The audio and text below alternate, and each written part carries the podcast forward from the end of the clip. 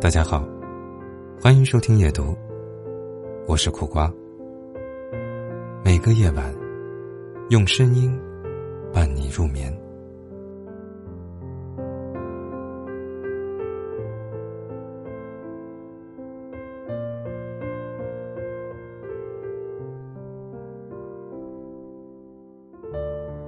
张爱玲曾经形容爱上一个人的感觉：爱上一个人，心会一直低，低到泥土里，在土里开出花朵来，如此卑微，却又如此欣喜。我也曾见过那些像这般爱的卑微的人，每一天。你都在等待对方微信的一分一秒钟，受尽胡思乱想的煎熬，哪怕收到的不过只是他的只言片语，也还是如履薄冰的回复，生怕说错一句话，就结束了整场聊天，或者是每一次争吵，先道歉的人是你，主动服软的人还是你。尽管为这段感情做了很多的努力，可对方依旧无动于衷，将你的付出视为理所当然。就这样，你爱的丢失了自己，总是在意对方的感觉，却忘了问自己一句：到底累不累？直到你终于提出来分手，其实是想被在乎。想被挽留的，可他还是果断的回了一句：“祝你幸福。”所以你看，爱情的坍塌，不过只是时间的问题。知乎上还有一个问题是这样说的：“你在爱情里有多卑微？”下面有一个回复，特别让人心疼。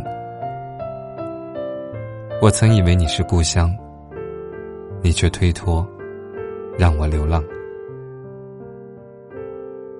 爱情里让人受尽委屈的，恐怕就是你在计划着未来，而他却在筹谋分手。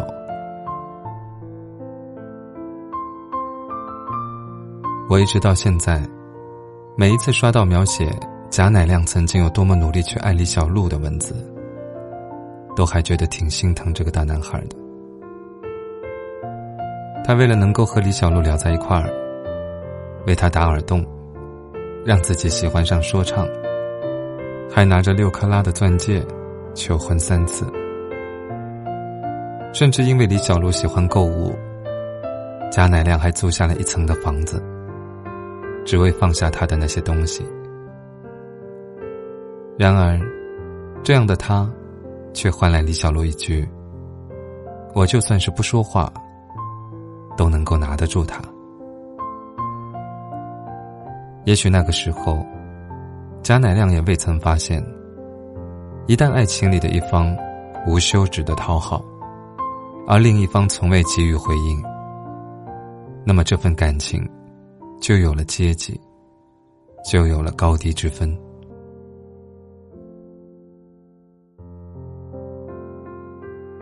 即便是李小璐出轨事件实锤无误，贾乃亮依然在检讨自己。我对不起露露，用尽所有的力量，最终没有完成家庭和工作之间的平衡。被偏爱的，总是有恃无恐。如果一个人没那么爱你，你的付出，就是理所当然，你的牺牲。也就是天经地义。踮着脚尖去爱一个人的时候，到底有多么的卑微？郑爽曾经在关于爱情的一百件小事里给出了答案：哪怕你只是想玩玩感情，我都接受你的放纵。但可惜的是，即便你在爱情当中退得无路可退。或许能够换来感动，换来称赞，但却永远都换不回来同等的深情对待。我一直都觉得，成年人的爱情其实很明显。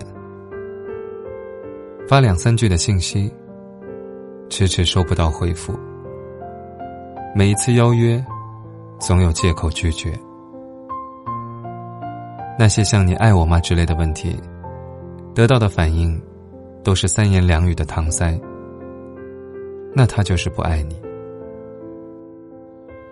一书也说过，真正属于你的爱情，他不会叫你痛苦的；而真正爱你的人，他也不会叫你患得患失。凡觉得辛苦，即是强求。真正的爱情，让人欢愉。如果你觉得痛苦，那一定是出了错，需要及时结束，从头再来。助理汤圆就谈过一场处境卑微的感情，可她是一个特别拎得清的女生，所以并没有认自己沉溺在这段错误的感情里，还在主动分手的一年后。拥有了一段甜甜的爱情，尽管他和现任已经谈了两年多，可在男生的面前，汤圆从来都不需要讨好和小心翼翼的迁就，取而代之的是做真正的自己，放心的去说自己想说的话，不需要再三整理，也无需隐瞒，展露自己的小缺点。而不是藏着掖着，因为汤圆知道，无论是好的还是坏的，男朋友都会选择包容，以此来作为爱情的回应。当然，汤圆同样也会付出和珍惜。所以，我觉得，一段好的感情就是这样，它是棋逢对手，势均力敌，是相互坦诚。相处舒服，是共进共退，相扶相持。或许我们都是这样成长起来的，一路上撞过南墙，伤过痛过，才懂得如何去爱，才明白一段爱到尘埃里的感情，是不会开出花来的。所以，再喜欢一个人，如果他总是不回你的信息，从来不在意你的感受，只知道索取，那就算了吧。波伏娃曾经说过一段话，我一直都记得。我渴望能够见上你一面，但请你记得，我不会开口要求要见到你。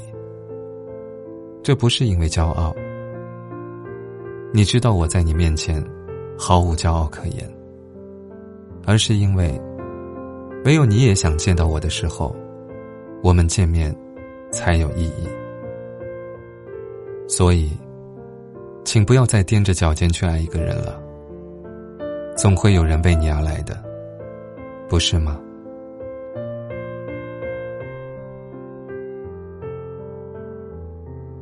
今天的分享就到这里。记得把琐碎的烦恼暂停关掉，把月亮挂上，睡个好觉，晚安。